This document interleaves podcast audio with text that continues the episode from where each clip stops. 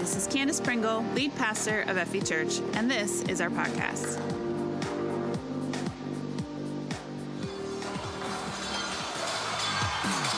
All right, taking ground. Are you guys ready for a brand new series? Suit Up was amazing, wasn't it? we, uh, I think we all learned a ton. I've heard from so many of you how much that series meant to you. But surprisingly, eight weeks is not enough to learn all there is to know about spiritual warfare. Can you believe that? Me too. There is more. Uh, before we get into today, though, I do want to mention we have so many kids up at Youth Convention this weekend. Uh, if you have one of the kids up there, or you know, Aaron and Isaiah are up there, uh, and Autumn and a bunch of other adults as well. But please be praying for them. They come back tomorrow, just over the next 24 hours or so. Pray that they just encounter God there. These events, there are our Assemblies of God district events, are so powerful. I grew up going to them and just can be so powerful that there are these moments in a student's life where God gets a hold of them. And it's, I don't know what it is about being away and just the focus in on God. I think they do like four services throughout the weekend, just focused in on God. So please just be praying for them. Will you do that with me?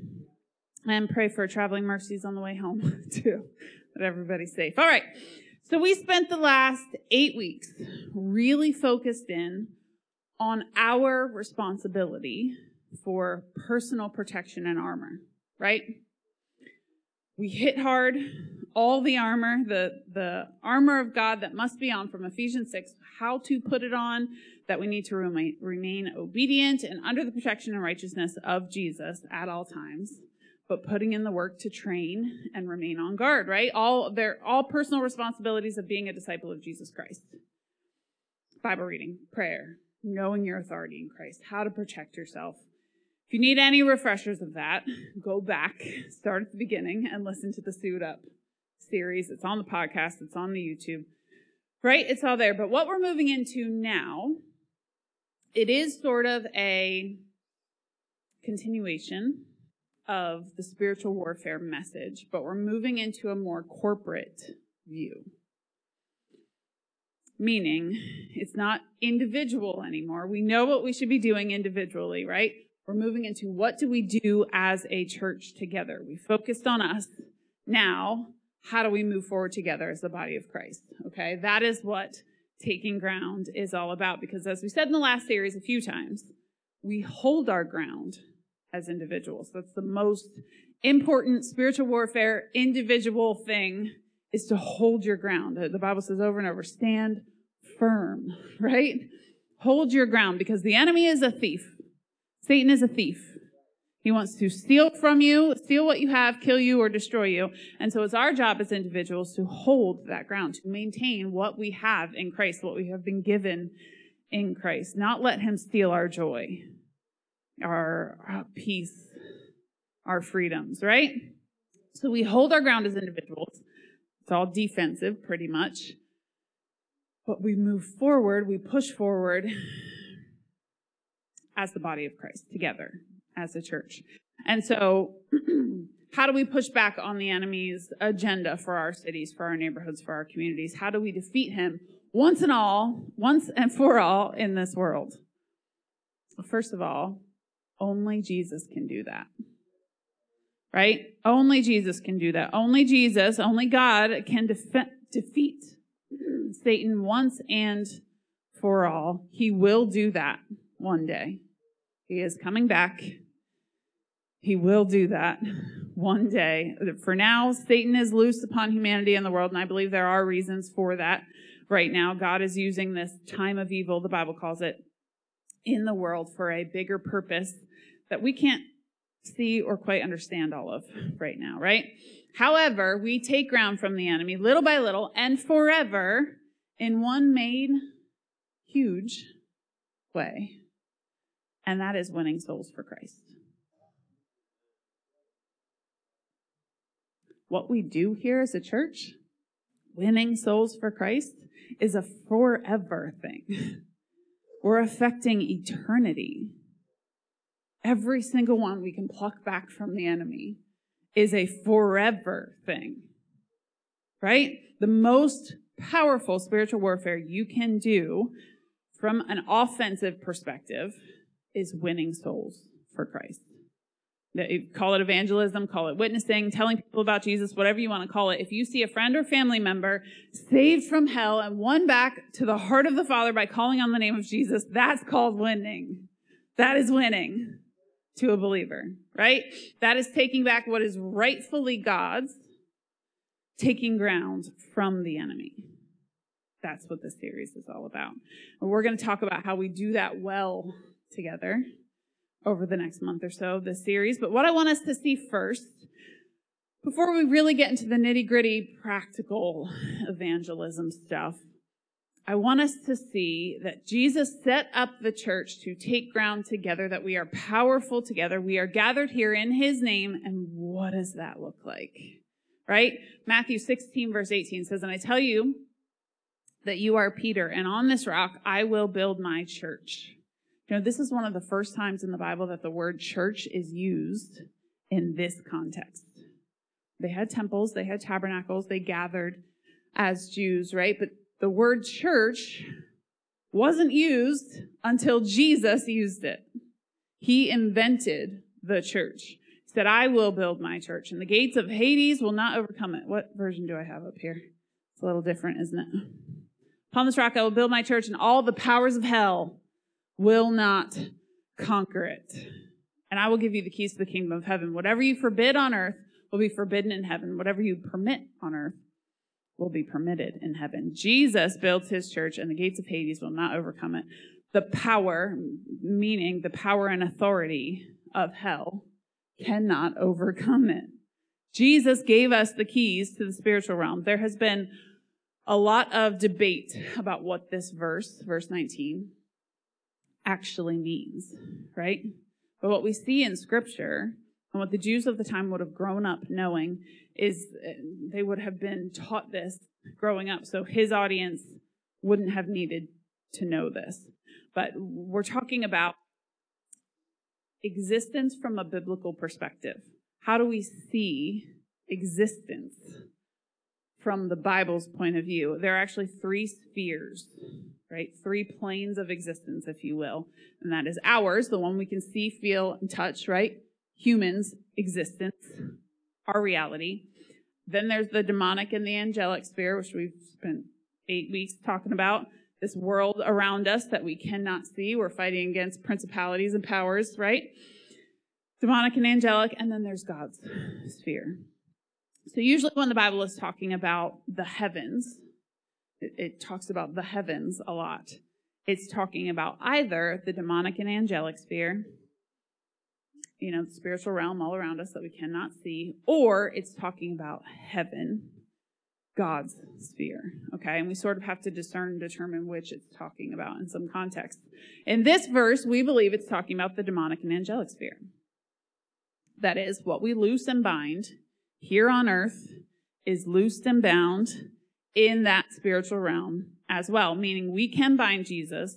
We can, can bind Jesus. We can bind demons in Jesus' name, right? We have been given that authority by Jesus temporarily. The important distinction, which we'll go into a little bit more later in the series, but we can also loose the Spirit of God in Jesus' name. I have been praying for months and months now every Sunday morning that this house, this church, our church would be a house of hope, a house of freedom, a house of peace. I specifically use those three words every Sunday morning hope, peace, and freedom. When I'm praying in that way, I am loosing those spirits in this house, right? And I have the authority to do so because this is our church. Loosing God's spirit into this house. I want this to be a house of hope. When you come in the doors, you feel hope. You feel free. Feel the love of Jesus, right? I'm setting the groundwork for God to move. We also bind spirits of chaos or confusion or distraction, those three words specifically, every Sunday morning.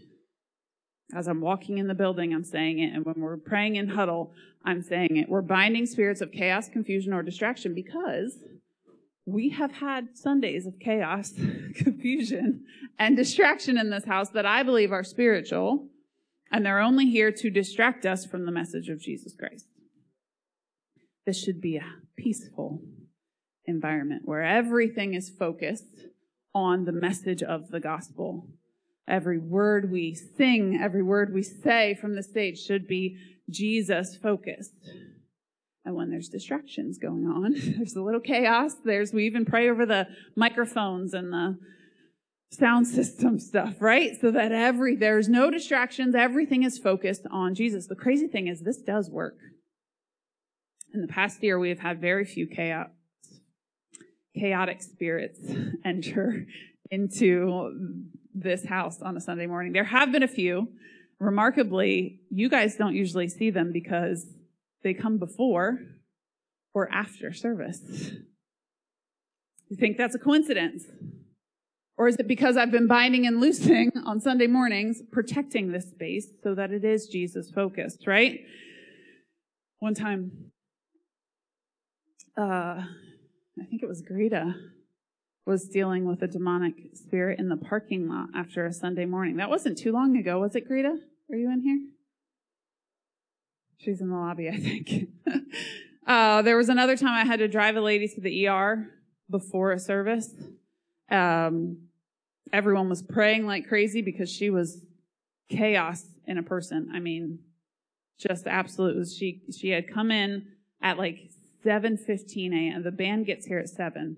This woman was down here like 7:15 a.m. trying to get on the stage, talking to herself. She kept gathering up um, they were like tissues and, and Bibles down. She had all this handful, handful of stuff she was collecting as she went, talking crazy, wandering around the building. She had parked, parked is a loose term. She had driven her vehicle in the parking lot, parked all cattywampus. It was still running. I found out like three hours later. All the windows were down. There was a door open. It was just chaos, right?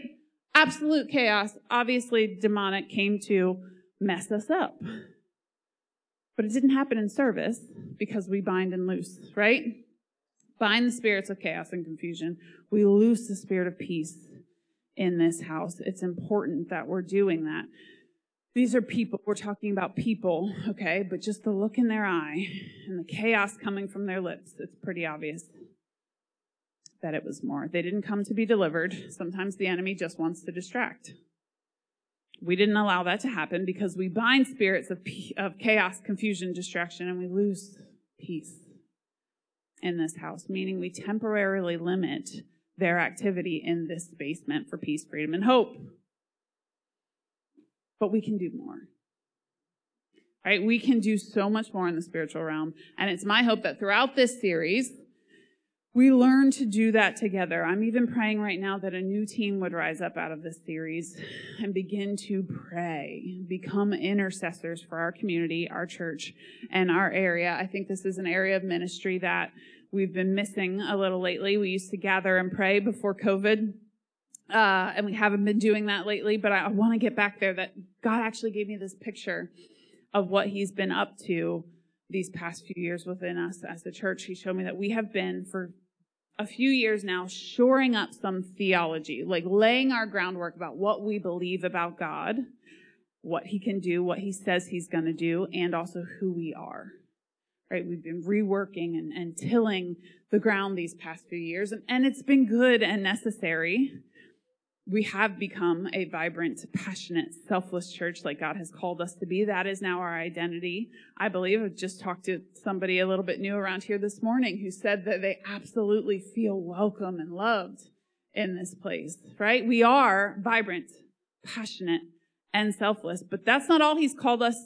That's who he's called us to be. It's not all he's called us to do. Do you remember the second part of that mission statement? We're a vibrant, passionate, selfless church who aims to change the world with the message of the gospel, right?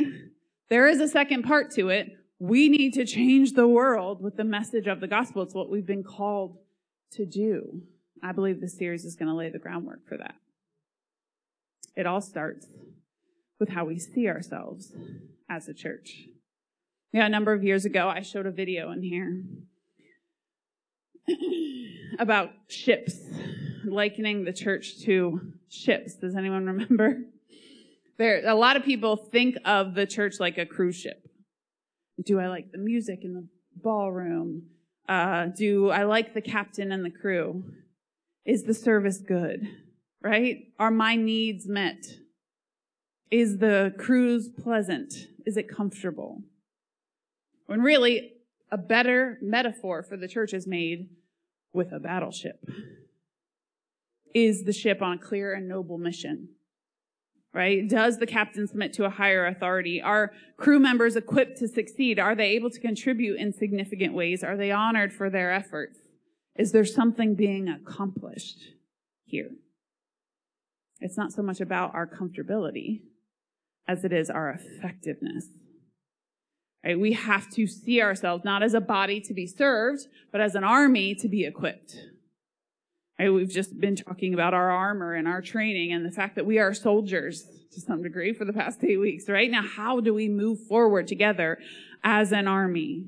A whole bunch of soldiers all doing their own thing isn't that effective in a battle, right? But together, we can accomplish so much more. So we're going to talk about some of the specifics of how we take ground as a church over the next few weeks. We're going to talk about spiritual warfare as a church and prayer, sharing the gospel, which honestly we'll spend a number of weeks on because more than anything, just going to say it again, the best and by far most powerful way to fight and win spiritually is by spreading the gospel. By winning individual souls to Christ. There is no better spiritual warfare than that. I think sometimes people who get very into deliverance get off because they forget that focus. I love what Mike and Jody said last week when, when I asked you uh, to, to define deliverance ministry. You said it's really just Jesus ministry, right? It's just Jesus ministry sometimes we get too focused on the deliverance experience or the worship experience or the um, prophetic experience or whatever it is, the gifts that God gives us, that we forget there's a bigger picture here. It's about winning souls to Christ. That is the mission. It's everything. So we're going to get there. this has all been intro to taking ground, okay? But today in this introductory sermon, I want to set up a framework for how we see ourselves as the church. We need to see ourselves as Jesus saw the church, as the early church saw themselves in order to move forward as a group, as an army, strategically, not just lone wolves off fighting by ourselves. And so for this, we're still in the book of Ephesians. Been here for weeks, right? But we're going to Ephesians 2 this time. And I want to read a pretty good portion of this passage to you, starting in verse 1, which is actually titled Made Alive in Christ. Once you were dead because of your disobedience and your many sins. You used to live in sin just like the rest of the world, obeying the devil, the commander of the powers in the unseen world. He is the spirit at work in the hearts of those who refuse to obey God. All of us used to live this way following the passionate desires and inclinations of our sinful nature. But by our very nature, we were subject to God's anger, just like everyone else. God is so rich in mercy. Don't you love the but gods in scripture? But God. But God is so rich in mercy and he loved us so much that even though we were dead because of our sins, he gave us life when he raised Christ from the dead. It is only by God's grace that you have been saved. For he raised us from the dead along with Christ and seated us with him in the heavenly realms because we are united with Christ Jesus. So God can point to us in all future ages as examples of the incredible wealth of his grace. Remember, I said I think there's a point to the time of evil right now? There's a hint here. Just a hint, it's not the whole picture. So God can point to us in all future ages as examples of the incredible wealth of his grace and kindness toward us, as shown in all he has done for us who are united with Christ Jesus. God saved you by his grace when you believed. And you can't take credit for this. It is a gift from God. Salvation is not a reward for the good things we have done, so none of us can boast about it. For we are God's masterpiece. He created us anew. God is always doing a new thing. Amen created us anew in Christ Jesus so we can do the good things he planned for us. long ago. Don't forget that you Gentiles used to be outsiders. You were called uncircumcised heathens by the Jews, who were proud of their circumcision, even though it affected only their bodies and not their hearts, which describes religion to a T. Only their bodies and not their hearts. In those days, you were living apart from Christ. You were excluded from citizenship among the people of Israel, and you did not know the covenant promises God had made to them. You lived in this world without God and without hope. Why did Paul spend the first 12 verses at the beginning of this letter to the church of Ephesus talking about the past? Why? Why did he sort of beat us up with who we used to be and how dead we were in our sin and, and we used to be outsiders? Why does he say, I used to be an outsider? Uh, the gospel story, the church's story, is nothing without this part. We often want to skip over this part. We, we don't want to talk about who we used to be. We have trouble um, giving our testimony for this reason because it's still hard for us to talk about everything that God has brought us out of. The problem is the gospel carries such amazing power because of this part. God has delivered us from so much. As an outsider, I have no purpose. As an outsider, I ha- only have deception, no truth. As an outsider, I'm riddled with selfishness and sin. I have no promises from God. I just have to deal with the hand that I was dealt, born into sin, right? All of the inclinations to sin. Uh, we've talked about alcoholism and sexual sin a lot lately, um, but there's so much more than that. We're stuck in it before. There is no hope. This is why I think Paul is reminding the church of Ephesus who they were. And don't get into thinking that this is because of you. Jesus did this, right? We all used to be outsiders. I used to be that person, whatever that person was. For me, my personal testimony, I was so fearful riddled with fear. I could never have done this, what I'm currently doing today, before Jesus got a hold of me as a kid. It, impossible. Wouldn't have happened. In fact, nothing good about me is me. It's all Jesus. right? All the bad things about me, every time I mess up, make a mistake, fall into sin, whatever, those are me. That's all me. All the good things about me are Jesus. I can't claim any of them. Walked with him for so long now, so many of my developing years, I guess, that everything good about me is him. I can't boast about any of it. I used to be this fearful person, scared of the world. But Jesus. Right? But Jesus. There is no power in the gospel message. Uh, there's power, but it lacks oomph without this part. We have to remember who we used to be without him. Uh, it's because of our overall mission. I don't believe you can effectively communicate the gospel without keeping a measure of this in your mind, because there is no room for pride in the gospel. None. The only one we should be bragging on is Christ. There is nothing I can do to earn the love of the Father or lose the love of the Father. It has been given to me as a follower of Jesus. I don't deserve it, and neither do you. If you don't remember that, you won't be effective at this mission Jesus has given us. You used to be an outsider. But verse 13, but now you have been united with Christ Jesus. Once you were far away from God, but now you have been brought near to him through the blood of Christ. For Christ himself has brought peace to us. He united Jews and Gentiles into one people when in his own body on the cross he broke down the wall of hostility that separates us. He did this by ending the system of law with its commandments and regulations. He made peace between Jews and Gentiles by creating in himself one new people from the two groups. Together as one body, Christ reconciled both groups to God by means of his death on the cross, and our hostility toward each other was also put to death. He brought this good news of peace to you Gentiles who were far away from him, and peace to the Jews who were near.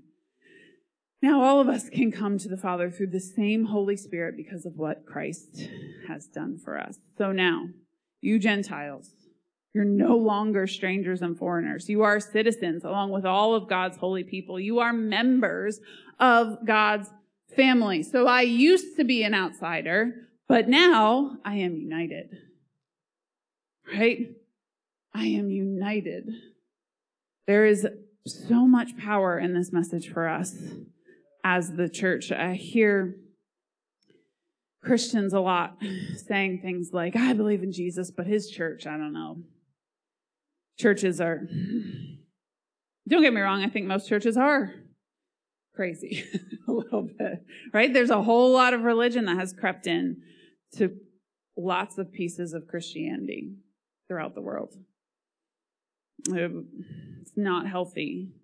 But as long as we remain focused on Christ, that is Paul's whole point here, we are united with him. Now, unity is not the same as uniformity. Different kinds of people and gifts should exist within the church, but we are all empowered by one Spirit. Paul is actually speaking to a, culture here in the city of Ephesus that is very polytheistic in culture, meaning they worshiped all the gods. it was sort of the epicenter. Ephesus was a huge city for the time. It was the epicenter of worship for most of the Greek and Roman gods. They had temples everywhere, all kinds of crazy worship going on, really toxic stuff right? But he's saying one spirit. We are united together, one God, one body, one spirit, one faith, one baptism. We are united. You don't need a little bit of this and that. We just got done talking about all the different things that Christians take stuff from, right? A little bit of crystals, a little bit of tarot cards, a little bit of Buddhism, a, a little bit of Jesus. We'll just add it all in together, right? No. One. Just Jesus. You don't need a little bit of this and a little bit of that. Be all in. Stop acting like an outsider. You're in now. You don't have to be the same as everyone else. In fact, if we had a, a church full of Candaces, we'd be in trouble. right? If we had a church full of Aarons, we'd be in trouble too. We need all of us together. We have, to, but we have to be united. So not uniformity, unity. Okay? There are a few ways that we allow disunification in the body of Christ, how we cut ourselves off from the body of Christ, even while being in it. And this is important because let me tell you, the world has way less of a problem with Jesus than it does his church. Right? A lot of non believers would say, you know, I don't have a problem with Jesus' teachings, although if they really looked at them, they probably would find some problem somewhere. But most of them are, in general, Jesus was a good guy. He was a, prophet. He spoke the truth. If we all lived by his teachings of love and forgiveness, we'd be better off, right? What they have a problem with is the church, how they've been treated by the church. And there's whole movements right now going on of, of exposing the church's toxicity it's not altogether bad. We need some of that because in a lot of cases, we need to start acting like the church. Unified in Christ Jesus, not in our own personal religious preferences. But we need the church to start acting like the church. Jesus' church. Otherwise, what are our evangelism efforts even good for? Right? Well, why should I preach a perfect Jesus to someone claiming all his goodness and then bring them to a super toxic group of people that's just going to beat them up? right? It's going to undo the message of the gospel for them to walk into a church full of people that are gossiping and backbiting and blaming and shaming and right? It's not going to work. So the church will never be perfect. Let me just make that clear. It's not perfect. Jesus' church is not perfect, or we wouldn't have most of the New Testament. Okay? there have been issues since the beginning. It just it's imperfect just by the nature of there being humans in it. Okay? But we can begin to act like the unified insiders that we now are by avoiding three things that I want to call out today specifically. Number one is secrecy. Secrecy. Bible says, confess your faults to one another. It doesn't actually say confess them to God. Confess your faults to one another. James 5:16, confess your sins to each other and pray for each other so that you may be healed. The earnest prayer of a righteous person has great power and produces wonderful results. By keeping your faults, your mistakes, your mess ups to yourself, by not confessing sin and selfishness, by choosing to be scared of that, you're acting like an outsider still. Stop thinking like everyone is, is gonna think differently of you and you need to hide everything. No. Trust us as the body of Christ and confess it. Act like you're united. Believe me, the rest of us know we've got our own stuff going on because we should all be keeping this message of Ephesians 2 in the back of our minds. I used to be an outsider too. I used to be a different person without Jesus. I get it. We all mess up, right? You go to God for forgiveness, but you go to God's people for healing is what James 5:16 is saying. You go to God for forgiveness. He can give forgiveness. But you go to his people for healing. Whenever I talk about breaking secrecy, I, there's a, a, quote, and I forget who said it, but um, one of the pastors I listen to a lot always says, You're always going to be as sick as your secrets. Meaning, the more you keep it to yourself, the more it is destroying you. You don't have to tell everybody. In fact, don't tell everybody.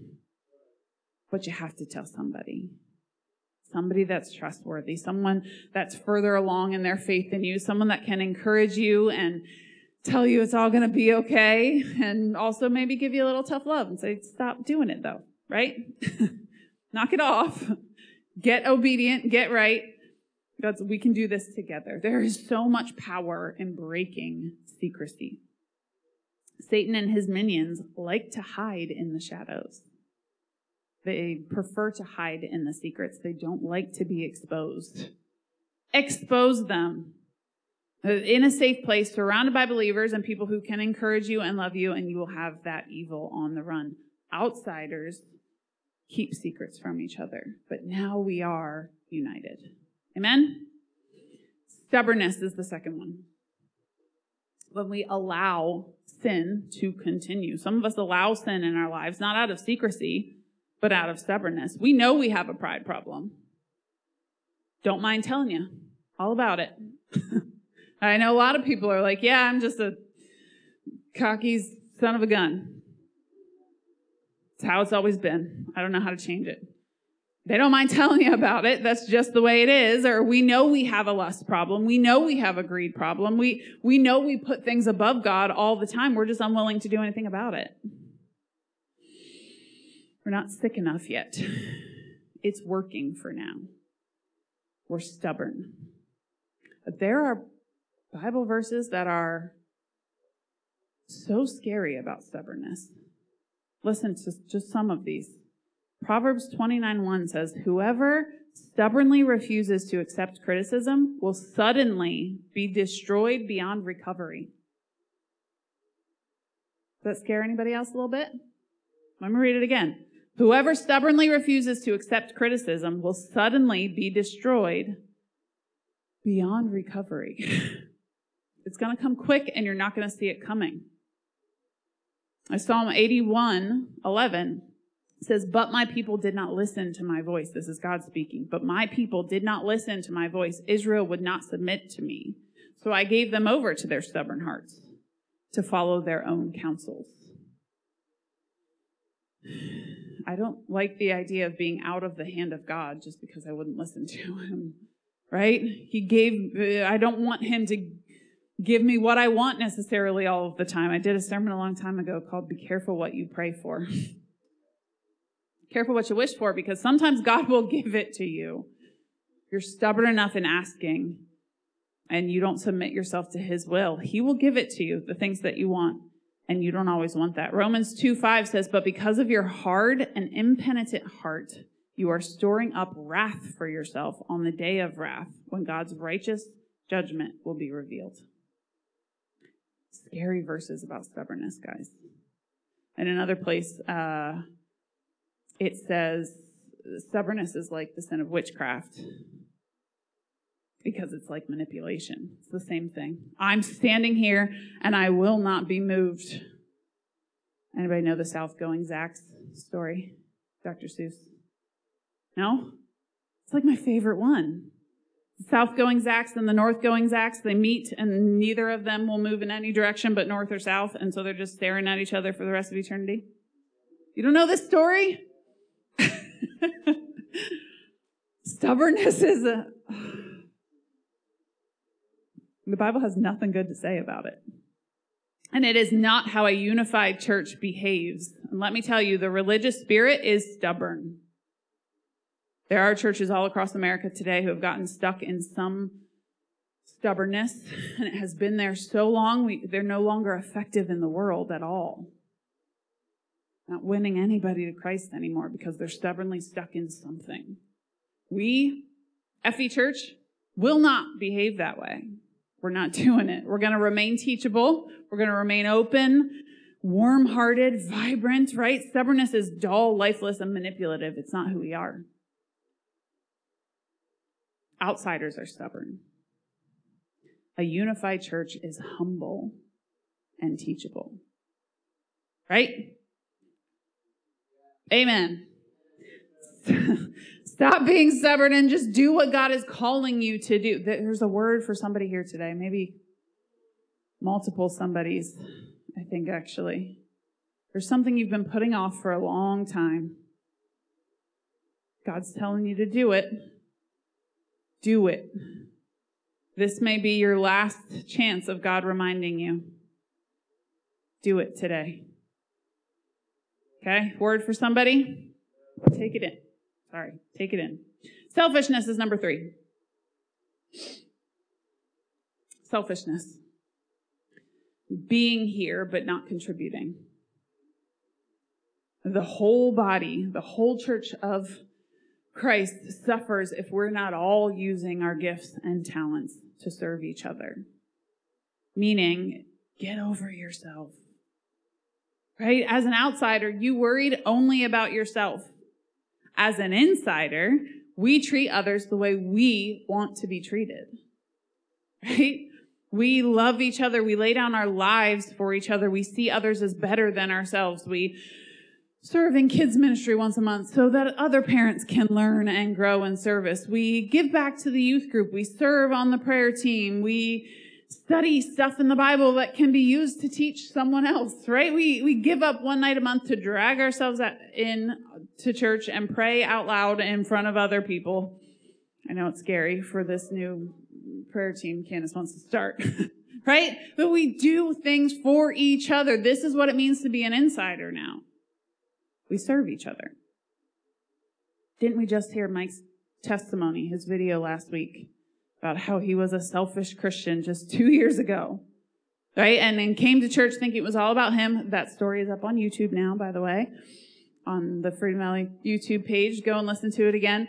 But now, after getting himself free, by studying and really living for Jesus for the past few years and stepping out in faith, he and his wife have seen over it's got to be like 75 now, just in the past two weeks. I've been saying over 50, but you have a better number? I bet it's seven. It's got to be over 70 by now. Deliverances. People get free and delivered. 70 people are running around out there free now because these guys listened. What if he had chosen to stay selfish instead? right? How many of those people would still be languishing in darkness today? The church needs you. It needs you, what you're called to do, your specific gifts and talents. You're not an outsider anymore. You don't get to be selfish anymore. You are united. Did I drive that home? Okay. Verse 20. Together we are his house built on the foundation of the apostles and the prophets, and the cornerstone is Christ Jesus himself. We are carefully joined together in him, becoming a holy temple for the Lord. Through him, you Gentiles are also being made part of this dwelling where God lives by his Spirit. Together, we are his house. We are his house. Right? Here's why all of this is important. In the Old Testament, the temple of God was a beacon. It was always meant to be this one place in all the world where you could come and meet with the one true God, right? The, the Jewish people were meant to be a city on a hill, a lighthouse for the rest of the world, a holy and blessed people, showing outsiders that there is a better way, better way to live, a better way to um, be blessed and live abundantly. That was the whole purpose. Israel failed over and over and over. That is the story of the Old Testament. But now we have Jesus making all of us his temple. So it's not here that's the power. This 3185 York Road, Gettysburg, Pennsylvania. It, this um, horribly hard floor and cold, right? It's not this location that holds the power. You do by carrying his spirit within you. You are his house. You know that feeling you get when you enter a new house for the first time? Like somebody invites you over for dinner, you've never been in their house before you walk in. You know how you can like immediately tell if you're going to click with the people living there? Just by the things in their house, right? Like their little knickknacks, where they put their shoes. It's all representative of the people living there. There are characteristics to a house, right? Is it peaceful or chaotic? Is it loud or quiet? Is it neat or cluttered? You're all like thinking about your houses, thinking everybody's judging it right now. Uh, it's not the point. The point is, we are the knickknacks in the house of God, right? We are his temple. So he now resides in us. And when we come across people, they can immediately make assumptions about God because of us and our behavior, right? The, the bottom is, the bottom line here is we are his house, all of us, not me, not Aaron, not Isaiah, not the music or the preaching or the pastoral title. And by the way, I cannot and will not do it alone. I'm not doing ministry alone. I usually try because that's my personality, but I will only kill myself, my family, and the church trying to do it all myself. And God has called me to my family first, by the way. Right? The relationship priority structure in my life is God, my husband, my kids, and then the church. I will not sacrifice them for you. Sorry. sorry, not sorry, really. Because if my relationship with them doesn't work, nothing works.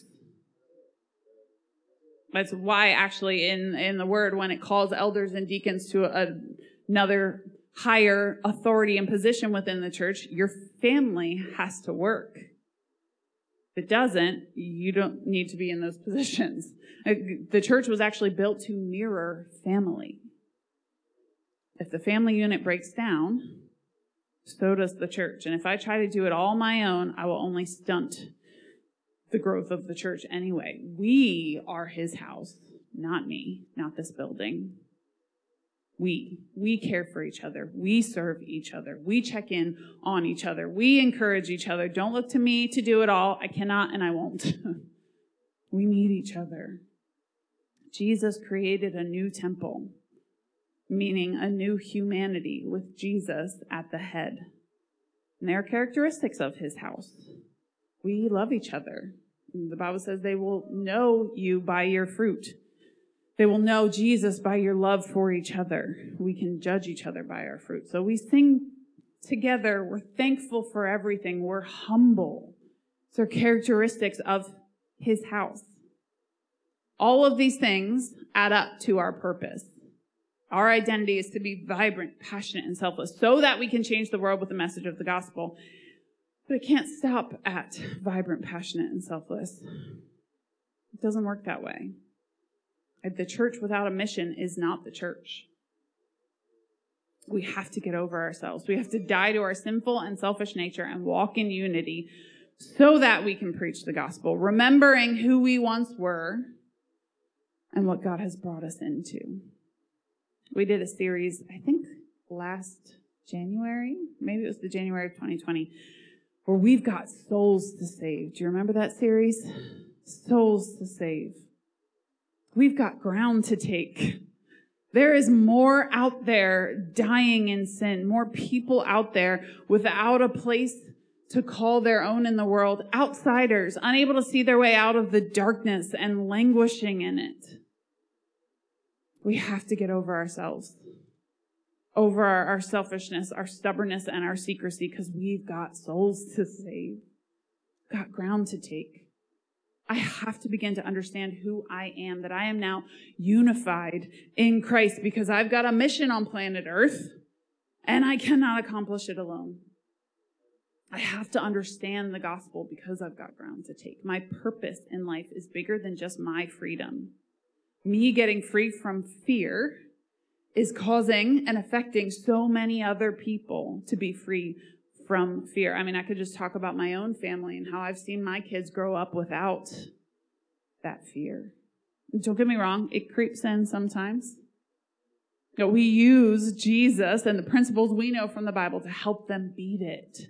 They're 11 and 8 years old and they are brave kids. so proud of that because of what I, the fear that I grew up in. But it's not just me. My freedom means I get to share it with other people, how to get free, how to live for Jesus and allow Him to push you and stretch you and use you to disciple other people, right? There may be a thousand others out there who are drawn to my light or are drawn to yours. We have to get this right because it's bigger than us. The gospel was meant for more than just Candace Pringle. I got a hold of it so that I can give it to others. I was an outsider. Now I am united. We are his house, his army, right? We as a people must begin to act like his house because we've got to start taking ground, guys. Right? We do that as a group. Over the next few weeks, we're going to start figuring this out. The first step, I believe, is to start adopting a phrase that I heard in a Mission SOS teaching this week. And that is pray and preach. Pray and preach. This is the offensive strategy of, I, I don't know if it's the best, but it's my favorite missions and evangelism organization in the world, Mission SOS. Pray and preach. This was actually the saying of Reinhard Bonnke, who is a legend in Africa for seeing hundreds of thousands of people come to know Jesus. Johannes was his sort of or Reinhard was Johannes's mentor, sort of father figure to him. And so now they, they say the same. They're in Africa, they reach the lost, they heal the sick, they cast out demons. Said the two most important spiritual warfare tactics for taking ground for the church praying and preaching. Praying and preaching. We don't need people to go out and march around businesses and cast stuff out and call people awful, evil names, and we need people praying and we need people preaching the gospel, which is the good news, by the way. The good news. Praying and preaching. And by preaching, I do not mean just on the stage with a microphone. I mean, we need people out there in the streets, in their workplaces, in their communities, in their families and friends group, ministering the gospel. It cannot all just be me preaching. It's not enough. It's not nearly enough. Right? We do this a lot, though. We, we say, come to my church and hear my pastor. Uh, come to this event or that event. You minister the gospel. You take it out into your friends and neighbors. There are people that you can reach that I never will. You take ground in your neighborhoods, in your communities, to, to the people you see and talk to every single week. I can't do that because I'm not you. Your story with Jesus is so powerful because it's yours. You can tell other people's testimonies and stories all day long. We've got so many powerful ones sitting right here in the room, but tell your story. What has Jesus brought you out of? Powerful because you're the one telling it. it means something to you. Right? And this all starts with prayer. We need people right now who are gifted in prayer, intercessory prayer, which is praying for others. It's targeted spiritual warfare. We need people who are trained to do this, who know how to declare in faith, who aren't ashamed to go out into their communities and talk to people and pray. And before we do anything else today, any other responses? I know there are some people already in this room who are like, oh, that's me, right? I'm praying. I know how to pray. Tom Landis, for example, uh, has come in I don't, you probably did this a lot longer than I was kids pastor. Um, but since 14 years ago, when I became kids pastor, he would come in before church every Sunday morning and go through all the rooms in the back, all the kids' ministry rooms, and just pray. Sometimes he goes around touches every blue seat in here and just pray. I don't know if anyone ever asked you to do that, but it's been at least 14 years that I've seen you do it, probably a lot longer. It, that's an intercessor's heart. Like coming in early just to pray. So I know there are people in this room. I'm about over the next couple of months, we're going to build a brand new team for just this. It's different than the prayer team that you see down here in the front. Um, and it's just praying for our church, praying for our area, our community, what God wants to do here this team will meet once a month. They will pray. There will be targeted prayer goals and missions to go out on in our local communities. Lots of training uh, because there is a way to do this badly. All right, we're going to talk about the prayer portion of this, I think, next week. Uh, but some of you are already feeling drawn to that. That's something that you can do and maybe already do. I have a few of you in mind. I know you're gifted for this. So we're actually going to put a number up on the screen. If you are interested in this, you know right now, I don't have to pray about it. I don't have to think about it. I want to do this. Text the intercessor team and your full name to usher to the um, number on the screen. You can also, if you don't have a phone in here with you, scribble your name down on, just pull out a fresh connection card on a seat around you, write your name on it, write intercessors team, hand it to an usher on the way out, maybe guy if he's sitting back there, can hold a bucket at the end and just collect those. We're going to talk more about this in the next coming weeks, but I know there are people who are already ready for this. What we need to do today is to commit to get on the same page, to be unified, to stop seeing ourselves as outsiders and start to act like the body and the army of Christ on a mission together. That is the first step to taking ground from the enemy. The church, the, the base, the hub for all other ministry must be strong and united. When we are, we're a powerful force in the supernatural. Not that we're all the same, we're all different, but we come together under one purpose. In fact, I was just saying this week how beautiful it is that God is bringing out so many different talents and specialized ministries and anointings within our church right now. We've been talking about deliverance. We've got grief share going on, right? That's a specialized ministry within the church. We've got people anointed to pray for healing and all these different things. We, we all come together as the body of Christ and we minister right where people are. Whatever it is they're struggling with. Maybe today there's some secrecy going on in your life there's some stubbornness. There's some selfishness you've been displaying within the body of Christ and how you interact with it. And today, you need to find somebody to confess it to, right? somebody to apologize to, something to sign up for. You need to get involved, get invested, talk to somebody. You need to start acting like an insider. Act like you are united now with the body of Christ. Stop counting yourself out. Does that make sense? Let's pray for that today. Father, we thank you. We praise you for your word. Thank you that it's so useful to teach us, to correct us, to guide us, to lead us into all truth. Father, today I pray that you would just release a spirit of openness within our church we wouldn't hide things away from each other and, and stay sick in our secrets, that we would trust each other deeply, that we would uh, be humble in our dealings with each other. loving each other. No judgment, no shame, no fear. Just release the spirit of openness in the room today. Father, I, I ask that you would humble us. Help us keep our hearts soft and humble towards you and towards each other. We wouldn't walk around with this stubbornness hanging over us that, how dare you make me change? This is just how I've always been, but that we would just be ready and willing, teachable, and humble, that we would learn from each other. No matter what stage of, of the faith that we're in, we'd be willing to teach each other and learn from each other. Father, I pray for the selfishness in the room that you would just break that spirit over our lives. We would begin to truly submit ourselves to the selflessness like Jesus did, serving each other, truly laying down our lives for each other. God, I pray that this church, this body of Christ would be so known for these things, for our vibrancy, for our passion, for our selflessness.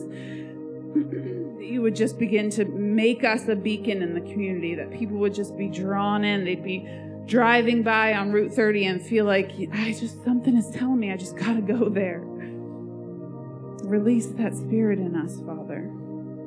That the people in our lives would start to, to look at us and say, something is different about you. What is it? and we would be courageous enough and open enough to say, you know what? Jesus. Jesus is it. He's changed me from the inside out, and I will never be the same.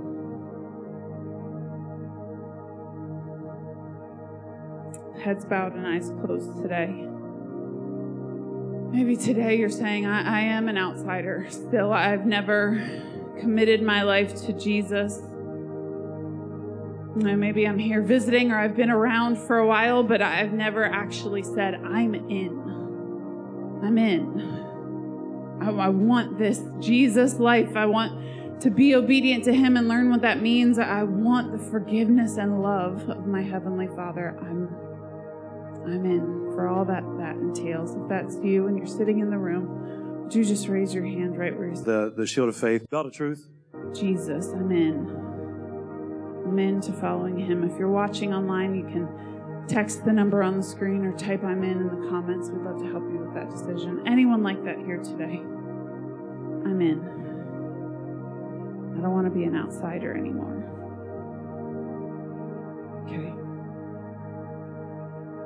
Maybe today you're saying, you know what, I have been an insider for a while. But I can see today that I'm not acting like it currently holding in my secrets, afraid everyone's to judge me. I've been so stubborn. God's been telling me to do something for a while now, and I've just been stubborn and stuck in it. Maybe it's just selfishness. I, I, I can see now that I've been showing up to church saying, What is it giving me? What can it do for me? rather than, How do I serve? How do I give back? If that's you and any one of those apply to you, just raise your, I just want to pray over you today. Raise your hand up high that's me, and I know I need to make some changes. Act like an insider. Father, I thank you for every single hand raised today. God, help us, guide us in this mission of taking ground for you. Help us be more effective than ever at preaching the gospel, at ministering the gospel, at living it out in our daily lives, that we would be more courageous and bold than ever. That we would begin to be so obedient that our lives just shine. We wouldn't hide that light anymore. Each and every one of us would be gospel carriers to our world. Help us take ground. In Jesus' name, amen. Amen. Can we give Pastor Candace some love? It's a good word. It's going to be a good series as we take ground. There was an older gentleman that had been part of a congregation for years, disappeared for a while. Pastor went to see him, knocked on the door, Older gentleman let him in. Pastor said not a word, walked to the, there was a roaring fire, it was in the middle of winter, walked over to the fireplace, sat down in front of it on, on a chair that was near the fire, and just sat there for a long time. Finally got up, he took the tongs and he took a, an ember that was in the middle of the fire that was hot, and he pulled it and he stuck it at the edge of the fireplace. And he sat back down. And that ember was hot, could have lit a fire. But as it was at the edge of the fireplace, it just began to get brown and went out. So he took that tongue and picked it up, put it back in the middle of the roaring fire. In a short time, that ember was hot. He got up and he left, never said a word next Sunday, that older gentleman came to church because he realized he was that ember. When you're in the middle of the fire, when you're in the middle of Jesus, when you're in the middle of the body, when you're in the middle of home group, when you're in the middle of friends who are worshiping Jesus, it can be hot. But if Satan can get you out to the edge of the, the fireplace, if you will, your fire can go out. Doesn't mean that you're not saved. So, are you hot? Are you in the house? Are we going to take ground as a body? Amen. Would you stand with me, please? 20 second takeaway. I think, yep, Matt's back there. Please, if there's something in your heart that God shared with you, please, we want to hear it. Next coming, this coming Friday, the uh, fire. Yeah, I can't even say. I talked all about fire. I'm done. Let's pray. Uh, I'm sorry. I um, she did bring it up.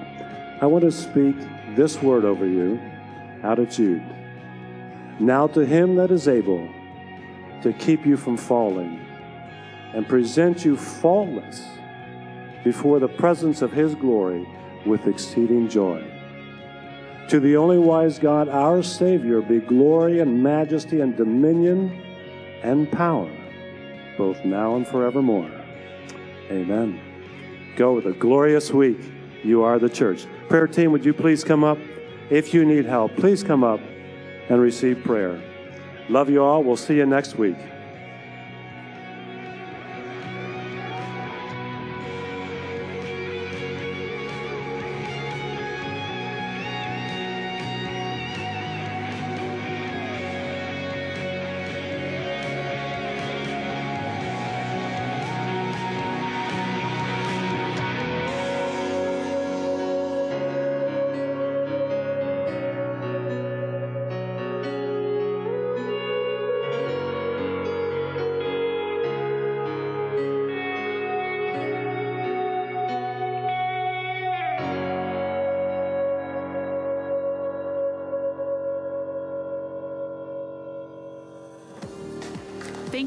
Much for joining us today.